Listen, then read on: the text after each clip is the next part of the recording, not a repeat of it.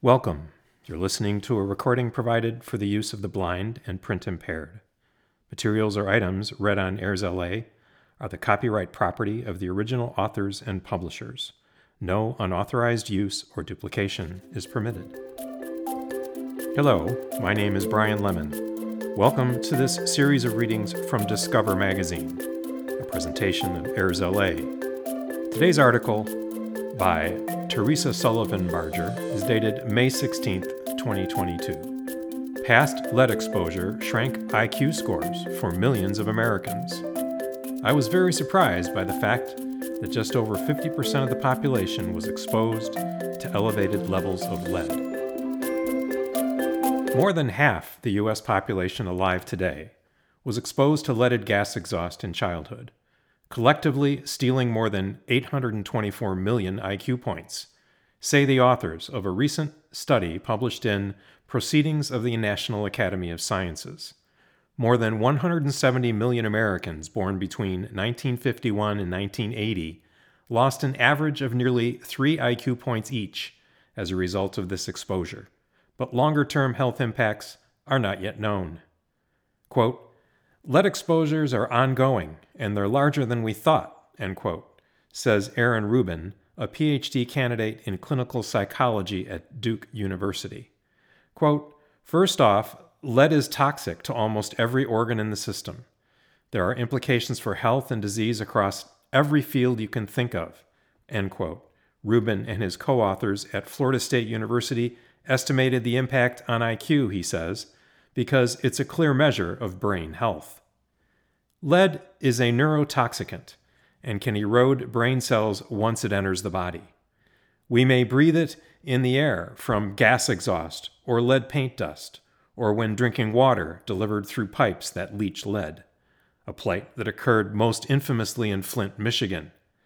The U.S. Centers for Disease Control has long said there are no safe levels of the heavy metal in the body as documented, adverse effects from lead exposure in childhood are all encompassing damage to the brain and nervous system, cardiovascular system, and bones, slowed growth and development, weaker fine motor skills, lower emotional control, and difficulties with learning, hearing, and speech.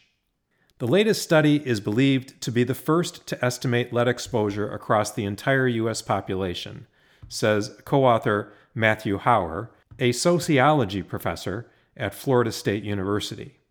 The researchers used publicly available data on childhood blood lead levels, leaded gas use, and population statistics to determine the likely lifelong burden carried by every American alive in 2015. Quote, I was very surprised by the fact that just over 50% of the population was exposed to elevated levels of lead and some of the cohorts were heavily exposed, says Hauer. The situation was worse for those born between 1951 and 1980, a shocking 90% of whom had elevated levels of lead in their blood. Quote, Over the next 50 to 60 years, we'll still see 25% of the population exposed to lead when they were children, he adds.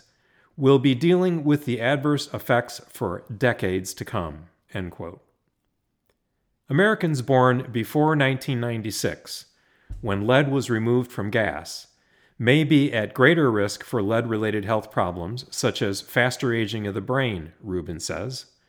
In studies that compare animals exposed to lead with those not exposed, the lead contaminated animals age more poorly. In a study involving primates published in the Journal of Alzheimer's Disease in 2011, the long term effects on the brain look like Alzheimer's disease. And in New Zealand, the brains of middle aged people scanned four decades after lead exposure still showed accelerated signs of aging, says Reuben, one of the authors of the 2020 study published in the Journal of the American Medical Association. For those born during the peak of leaded gas use, from the late 1960s to the early 1980s, the average blood lead level for the general U.S. population was roughly three to five times higher than the current level for clinical concern, which is 3.5 micrograms of lead per deciliter of blood, according to the newest study. more than 7% of those born between 1966 and 1975, nearly 3 million children, had blood levels so high, exceeding 30 micrograms of lead per deciliter of blood, that researchers estimate a 7.4 IQ point deficit per person. Quote, one IQ point won't matter for any one person, but spread across the population, it's significant. There are fewer geniuses and more people falling into the impaired range, struggling to finish school, gain employment, and live independently, end quote, explains Reuben, adding that economists have estimated that each IQ point is predictive of a $10,000 lifetime earning potential. The researchers used national data without collecting geographical information. However, lead poisoning occurred most heavily in communities living downwind of lead emitting facilities, roadways, and busy highways. Quote, we know by looking at the surveillance data that black children had a much higher exposure to lead, says Reuben. We believe these disparities have to do with where those people were living. End quote. Lead in gasoline worldwide has contaminated air, dust, soil, drinking water, and food crops for more than half a century. Therefore, it's likely people born in other developed countries using leaded gas were equally exposed. The last country in the developing world, Algeria, finally banned leaded gas in July 2021. While lead poisoning is irreversible, Reuben says that there are other lifestyle choices that may help or harm the brain. Quote, I don't want people to come away from this feeling like they are fated to have ill health or ongoing problems, end quote, he says.